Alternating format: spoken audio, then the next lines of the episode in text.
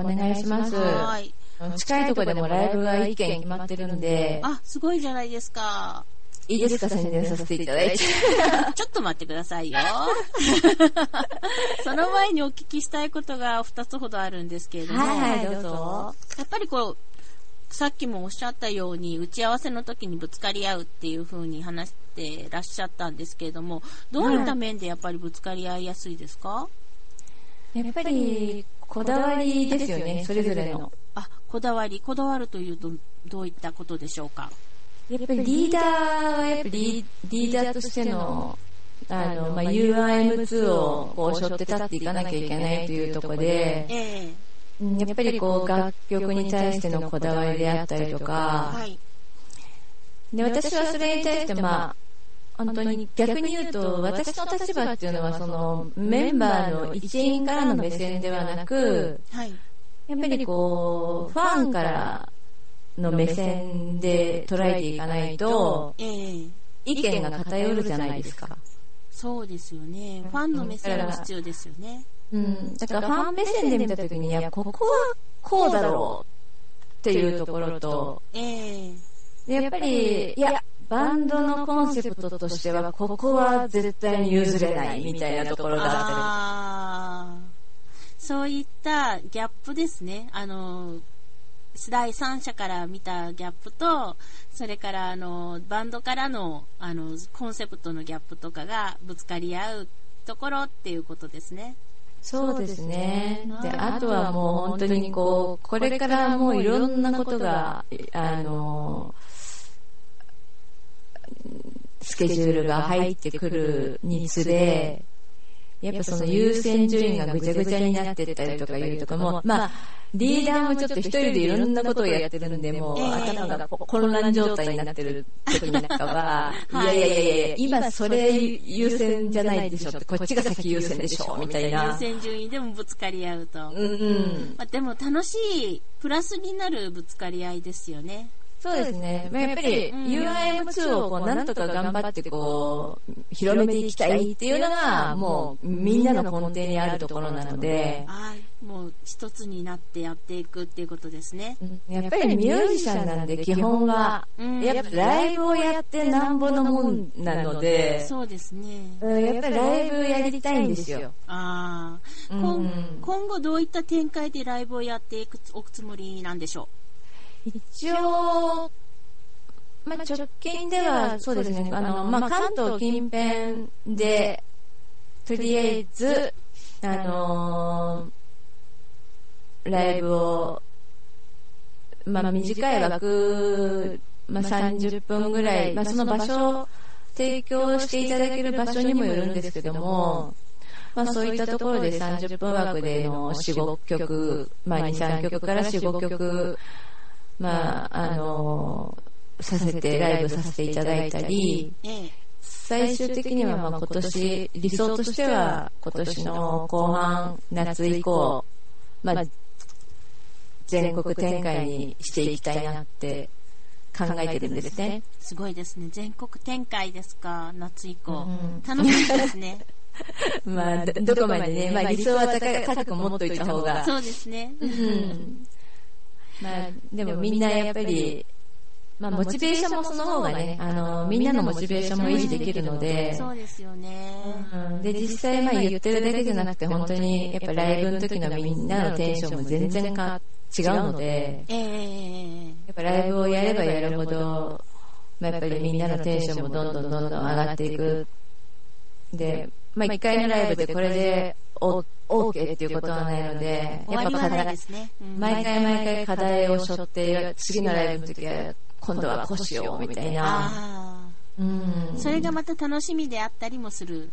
そうですね。で、実際、あの、ええ、今、楽曲自体もメンバーが作詞作曲を手掛けてるんですよ。あ、そうなんですね。全部オリジナルの曲を今のところ提供させていただいてるので、ええええ、それってすごいですよね。コピーとかじゃないんですよね。そうですね。コピーは一曲もないですね。ああ、じゃあ、えー、詞もそれから曲も全部作られてるということなんですが、主にあの詞はどなたが作ってるんですか？詞はもうメンバー全員で、あー、うん、あの、みんなそれぞれが思いついたらもう書き留めて、あ、どんどん、それを、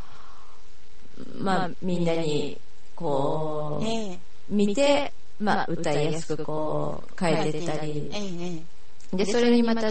この歌詞のイメージだったらこんな曲がいいかな、メロディーラインがいいかなっていうところでまた曲がそこにくっついてたりっていう感じで、先に曲がメロディーラインができちゃう時もあるし、突然みんな思い出して、あのベッドの中で急に思いついて書き留めたりとか、みんなそれぞれ思い思いに。じゃあ皆さんが、あのヒロさん、ロンさん、夏木亮さん、皆さんがやってらっしゃるってことですね。そうですね。あ、じゃあ全員の色が出てるってことなんですね。そうですね。あ、それはやっぱりユニークな。うん。うん、だからみんながそれぞれこう、ええ、まあ、夏木亮がこういう曲を作ってみたいって思えば、まあ、夏木亮が作る、こんな感じでイメージで作って提供してみたり、で、まあロンさんがこういう曲をやってみたいって言ったら、まあそういう曲のイメージでそれに詞をくっつけてたりとか、えー、だからでヒロさんもヒロさんでやりたいっていうのがあればまたそれにそういう歌詞ができたり、うん、だからみんなそれぞれ自分が自分たちでやっぱりこう作ってる歌なので、はい、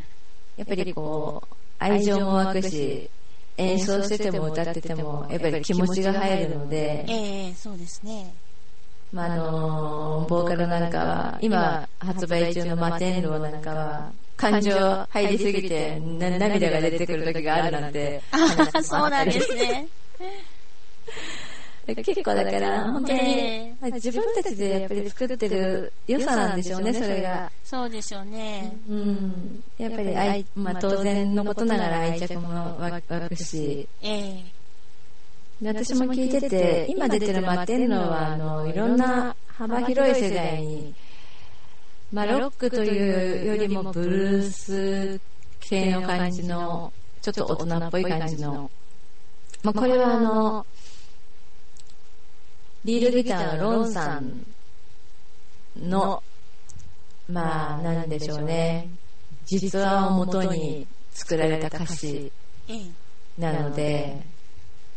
ちょっとこう切ない、ちょっと大人の切ない曲に仕上がって、いい曲に仕上がってますよ。あ、そうなんですね。うん、私は初めて聴いたときに、あ、いい、いい歌だな、なんか、なんか、私が言うのも変なんですけど、いい歌だねってもう本当に素直に一言スパって出ましたねそれは楽しみですね、聞くのが。なんかあの聞かせていただけるということで楽しみにしてるんですけれども、えー、あのちょっと触りの部分だけでもご紹介させていただければと思って、あの後ほど提供させていただきますよろしくお願いしますはいえっとそしたらあの宣伝などをしていただきたいと思うんですけれども、そのライブのことでもいいですし シーディー のことでもいいですのでよろしくお願いします。はい、はい、ありがとうございます。でちょっとこの場をお借りして宣伝をさせていただきます。まあ、先ほどちょっとお話ししましたけれども、今現在発売中の シーディー ですね、プレミアムベストという名前でコンビネーションアルバムが出てます。その中で、えー、じゅうよんきょくめに収録されているマテンローという曲が ユーアイエムツー の、えー、楽曲になってます。皆さんよろしかったら、あのー、探してみてくださいよろしくお願いしますよろしくお願いします。えっと、詳しいことはブログの方にも載せますのでよろしくお願いします。よろしくお願いします。で、まあ、今年のもう今年の春ですね。はい。あの シーディー マテンロー、今出てるそのマテンロープラス ディーブイディー のにまいぐみの発売も決まりました。あ、おめでとうございます。ありがとうございます。で、今これ ピーブイ の撮影とかの順次こう作成中なので、今年の春しがつごがつを発売めどに今頑張ってますので、はい、まあ、P、ピーブイ の方では、まあ、メンバーの、まあ、普段の姿が見られるかもしれないので、まあ、ちょっとその辺も楽しみにしていただければと思います。あ、それはぜひあの皆さんも楽しみにしていただければと思いますし、私も聞いてみたいと思います。で ユーアイエムツー としては本当にあのソロで完全にあのファーストの シーディー になるので、はい、まあ、ちょっと気合入りますそうなんですねはい、ぜひぜひあのまたその辺も発売日が決まりましたら、またあの各 エスエヌエス にてまたあの告知しますので、まあ、ユーアイエムツー の公式ホームページなど Facebook などいろいろチェックしていただければありがたいかなと思いますので、よろしくお願いいたします。はい、よろしくお願いいたします。はい、でもう続々なんですけども、はい、もう早速ライブが今年最初のライブが 2, にがつのようか日曜日ですね。はちにちですね、日曜日。はい、え場所はえ千葉県美浜区美浜ニューポートリゾート、美浜ニューポートリゾート、はい、はい、こちらで、えー、とライブを行います。あ、それはぜひ、はい、あの宣伝しないといけないことですね。皆さん来てくださいでこの辺のまたあの詳細もね、あの含めてあの後ほどまた告知はさせていただきますので、はい、はい、あのよろしくお願いします。あの、まあ、お近くの方はぜひ足を運んで直接生の ユーアイエムツー を見ていただければもう本当にありがたいので、よろしくお願いします。はい、では、えー、っと今日は伊月奈々さん ユーワンエムツー の事務局の副代表でありますあの伊月奈々さんがゲストでいらっしゃってありがとうございました。ありがとうございました。では、えーと、次のコーナーに進みたいと思います。では、一旦スカイプの方は切らせていただきます。はい。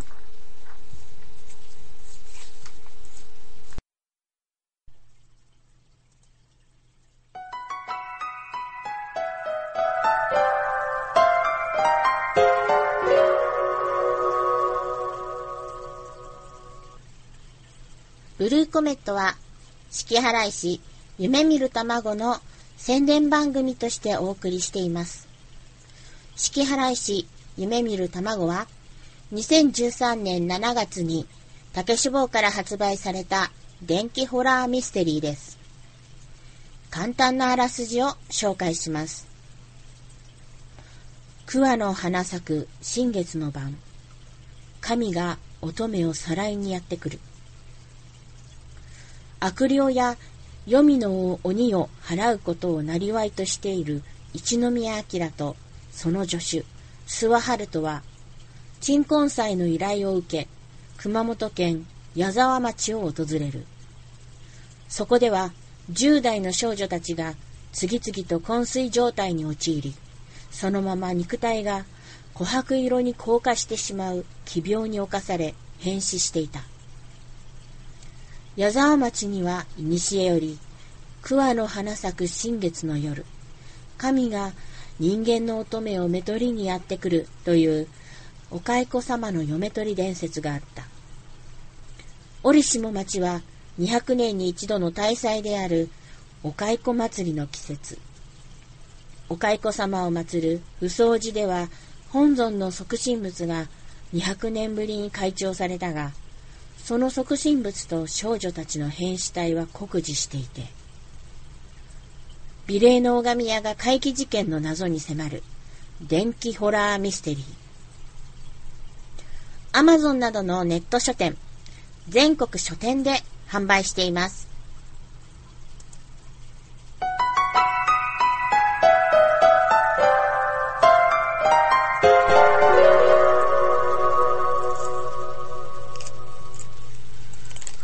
今度のコーナーは私の、えーと、本についてのま、もしくは私作家なんですけれども、あの私の執筆についての質問を伊月奈々さんの方からしていただきたいと思います。よろしくお願いします、はい、よろしくお願いします。青さんとはね、もう何度かこうお会いしていろいろお話ししてるんですけども、はい、私もなんか、まあ、実際の青さんがどういうお仕事されてる方なのかなと漠然と思ってて、はい、実際あの四季払いし、夢見る卵、はい、ありがとうございます、はい、ありがとうございます。これ読ませていただきました。はい、ありがとうございます。こういうあ私も全然本当にあの全くの未知の世界で、まあそう、こういった執筆活動とかってそれこそさっきのあのね、曲作りじゃないですけど、えー、まあどどういった時にどういう発想でこうこんだけのものが書き上がって出来上がっていくのかなっていうところをちょっとお伺いしたいかなと思うんですけど、教えていただけますかね。壮大だ。そうですね。まずもうさっきもあのパッて思いついたのをメモするっておっしゃってたじゃないですか、はい、あれと同じでパッとこうある、もしこれがこうだったらっていうネタが浮かぶとメモするんですよね、えー、であのそういったメモとかを取っておいて、まあ、それ一つ一つは別の話なんですけれども、はい、あのじゃあ、あの、こういう話を書かないといけないなっていう風な段階になってくると、やっぱキャラクターを初めに考えるんですよ。うーん。こういう雰囲気の話だったら、こういうキャラクターだと面白いだろうなっていうのを、まず考えて、キャラクターを練り込んでいくっていうか、キャラクターを生きてる人間みたいに見せるための作業を始めるんですよね。はいはいはい。やっぱり、あの、キャラクターが薄っぺらかったら面白くないじゃないですか。確かにね。だからキャラクターをまずこうなんていうんですかね、もう人生まで全部考えて作り上げた上で、あのじゃあどんなお話ししようかって言ったらやっぱり細かなネタっていうのが必要になってきた時に、どういう風な話としてそのさキャラクターを動かしていくかなって思った時に、そのネタ帳をバラ一生懸命めくり上げてこれを使おうっていうのが出てくるんですよね。あ、なるほどね。 そ, そのためのね、あのメモなんですよ。その辺はでもあのやっぱ曲作りと共通する部分はありますよね。そうでしょうね。曲もやっぱりこう実際の誰かの、まあ、人生経験であったり、まあ、実在する人物をこう、まあまあ、ほん本当にね、あの本当にあったことであったり、やっぱりイメージ人を、人をイメージして、やっぱこう生き様をイメージして、うんうんうん、でその辺からやっぱり詩が生まれてきたり、うんうんうん、やっぱそう、それにまた曲がそれに合うメロディーラインがついてったりっていうところでは、その別々のパーツが最終的にこう一つに組み上がっていくっていうところでは、やっぱりこういう一冊の本に仕上がるまでの過程っていうのはちょっと共通する部分ありますよね。ああ、そうですね。ね、また、まあ私から見るとやっぱり詩っていう短いものの中に一つの人生を込めるっていうのはすごい作業だと思うんですよね。うんうんうん、あの小説っていうのはそのストーリーっていうか、その人生の断片的なものをすごく、要するにに、さんにちっていう長さとかいっかげつっていう長さとか、うんうん、そういった長さで全部表現していくから、まあ、その違いっていう濃縮感っていうのはだいぶ違うとは思うんですけれども、うんうん、やっぱり作り方っていうのは似てくるのかなとは思いますね。そうですよね。なんか発想的には、まあ、歌だとどうしてもこうね、まあ、さんぷんからまあごふんろっぷんの短い時間の中にその全てを要約しなきゃいけないっていう歌詞になっていきますけど、でもこれはこれでこんだけのこのもう何日間とか、まあ、な長かったらその何年間っていう人のそのな長い人生間をずっとこう書き綴っていくっていう作業って、逆にそのまあ凝縮された詩、詩を作るよりもすごい大変な作業なんじゃないかなって私なんかはもう単純に思ってしまいますけど。ありがとうございます。それをまたこんだけこう書き下ろして何回も何回もおそらくもうちょっとした言葉遣いにしてもやっぱりいろいろ、いやこういう言葉遣いの方がいいかな、ニュアンスがちょっと違うかなとかって一回書き下ろしてもおそらくそれをもう、もう納得するまで青さんのことだから書き直し書き直しで手直しがもうあちこちで入って、だいたいこの一冊単純にもう青さんがもうこれで OK って自分の中で納得するまでの期間ってどのぐらいかかるんですかね。そうですね、あのまずもうプロットっていう簡単なあらすじっていうのを書いてしまうんですけども、えー、そのプロットからやっぱり本筋の本当の小説っていうのを書き始めると、うん、やっぱり違うなと思ってあの変えていく部分っていうのはかなりありますよね。ああ、やっぱりそうですよね。やっぱり例えば全然こうもうそっくりここの部分だけ変わっちゃうみたいなこともあるんですか？ありますよ。ああ、あの、まあ、そこだけもう一から作り直しみたいな、一からっていうか流れがぶった切れてはいけないので、うん、あのできるだけその流れに乗った状態で次のシーンに移るまでの、あの不自然な流れを変えていくっていうのはよくしますね。うーん、まあ、すっごいなんか私なんかも全然本当にこういう本物を描ける人とか、まあ、絵, 絵を描ける人とか自分にはそういった才能はこれっぽっちもないので尊敬しちゃいますよね。ありがとうございますましてあの青さんのサイン入りの本が今私手, 手, 手, 手に持ってるんですけど、ありがとうございます。はい、もうちょっとこれを見ながら今青さんと直接お話をさせていただいてるだけでもドキドキしてるんですけどいや私もドキドキしてるんですけどもう お, お会いしてるのに な, なんでこんなに緊張してるんだろうみたいな私も今日の放送すごい緊張してるんですなんか実際お会い、お会いした時の方が結構ね、二人ともね、そうですね、まだ楽ですよね。兄弟、兄弟のようにわーなんてやってますけどありがとうございます。なんかこの妙な緊張感はなんだろうというそうですよね。なんかこうやっぱりあれじゃないですか、あのい伊月さんがおっしゃってた、奈々さんがおっしゃってたように切り替えなんじゃないですかね。あった、そうでしょうね。多分これは仕事でやることだからっていうのがやっぱ主にあるから緊張するんじゃないでしょうか。青さんとのとプライベートでしかパーってお会いしてこうお話ししたことしかなかったので、そうですよね。実際こういう、まあ、青さんのお仕事を関係にこう絡ませていただくのは初めてだから、私の中でのやっぱりスイッチですよね。この、このありがとうございます。妙、妙な汗をかいてる。いえいえ、どうもありがとうございました。なんか急にあの質問を振ったんですよね。いや、あの全然もう私普通に昔からあの単純に思ってて。いやこういう本を書く人たち、小説とか、まああのー、コミックにしてもそうですけど、どう、どうやってこうあんだけのものがこう発想発想して生まれてくるのかなと思って、私のこのなんか小さな脳みそでは想像もつかない世界だったので。なんか一度青さんに、まあ、ちょうどこうお聞きする機会があったので、プライベートだとついついね、あのなんか無駄話で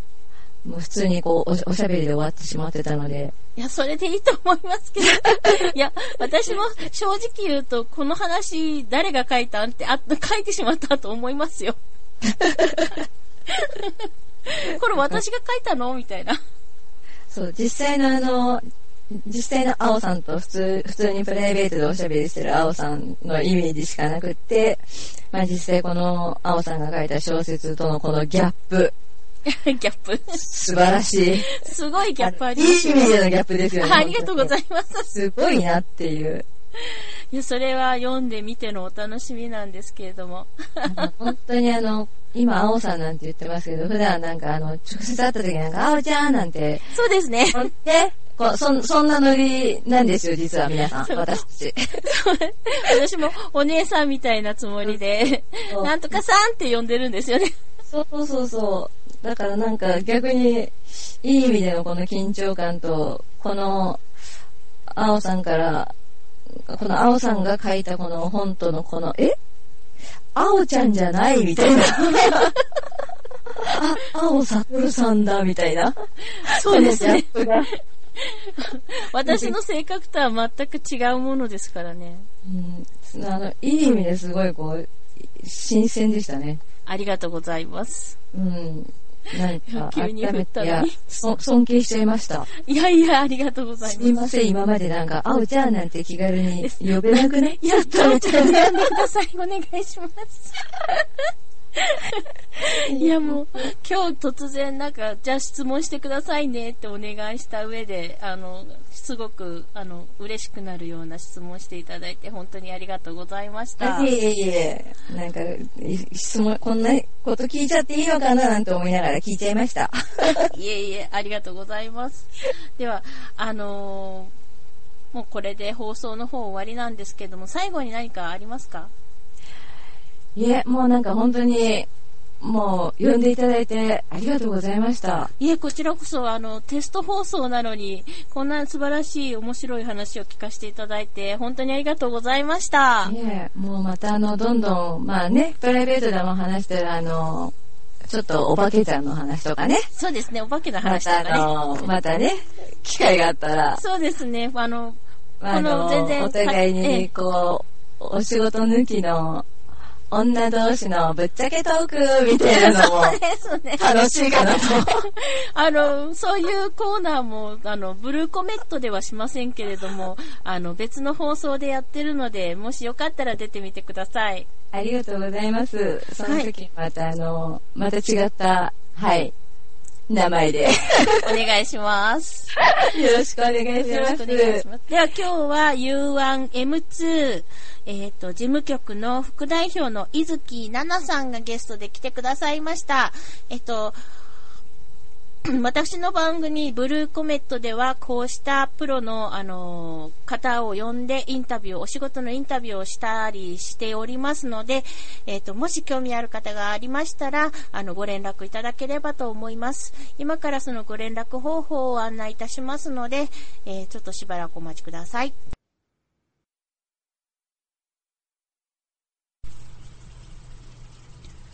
ブルーコメットでは作家さんや漫画家さんだけでなく、いろんな職業の方や、いろんな活動を行っている方をお招きして、お仕事や活動について質問させていただこうと思っています。プロやアマチュアのいろんな活動をしている方で、番組に興味がありましたら、Twitter アカウント、A 数字で エーオー アンダーバー、数字のにアンダーバー、エスエーティーオーアールユー 青アンダーバーにアンダーバーサトルまでご連絡ください。それでは皆さんさようなら。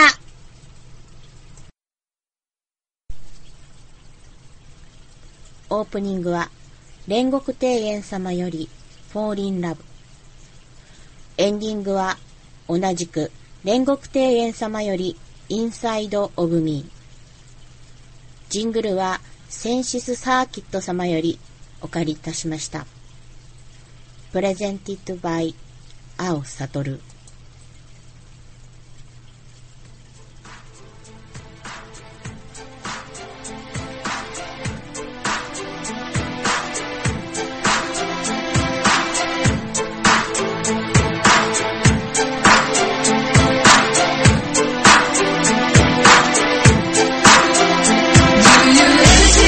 We'll be